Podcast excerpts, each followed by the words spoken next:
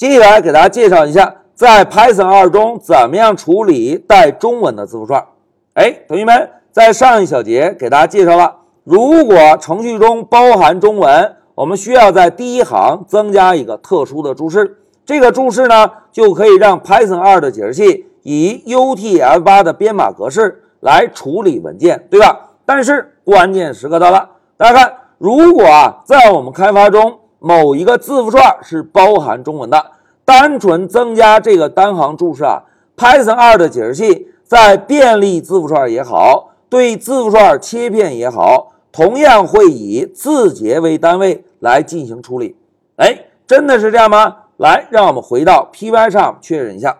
大家看，这个是我们上一小节完成的代码，对吧？那现在老师啊，就写一个简单的循环：for c in hello string。我们来便利一下 hello string，然后在循环体内部，我们把字符 c 做一个输出。哎，同学们，这个小循环 so easy，对吧？现在我们执行一下程序，走。哎，大家看，控制台输出了一个字符一个字符输出，中文呢也是一个中文一个中文输出，对吧？这个是在 Python 三下运行，但是这份代码在 Python 二下运行会出现什么效果呢？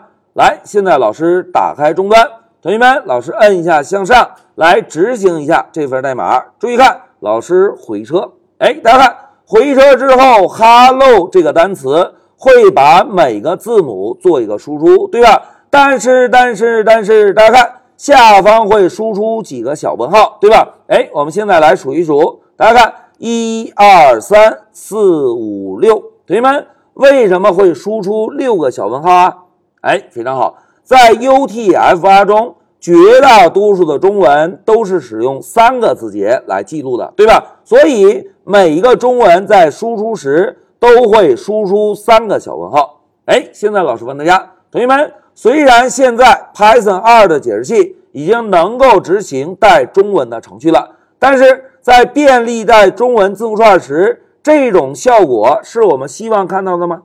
哎，并不希望，对吧？我们同样希望看到在 Python 三下执行的效果。世界的世就是一个世，世界的界就是一个界，一个中文输出一个字符，对吧？那怎么样解决这个问题呢？哎，现在让我们回到 Py 上，大家看，老师啊，在定义字符串前，注意在引号前增加一个小写字母 u。哎，老师写了一个小写字母 u，对吧？这个 u 表示什么含义呢？注意。引号前面的 u 就能告诉解释器，这是一个 UTF-8 编码格式的字符串。哎，这个小 u 啊，就有这个效果。同学们，现在老师对代码的改变，是不是仅仅增加了一个小写字母 u，对吧？我们先在 Python 三下运行一下，来，Shift F10，走。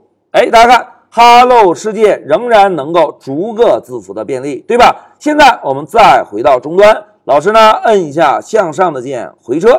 哎，同学们看，Hello 世界每一个中文都是一个单独的字符。哎，这个啊就是在 Python 二中针对带中文的字符串一个特殊的处理细节。大家看，如果我们需要针对字符串进行便利或者切片，那么就需要在定义字符串时。在前面增加一个小写字母 u，这个小写的字母 u 啊，就可以告诉解释器，下面定义的字符串是一个 UTF-8 编码格式的字符串。这样呢，我们在便利也好，切片也好，都可以正常的使用了。好，讲到这里，老师就暂停一下视频。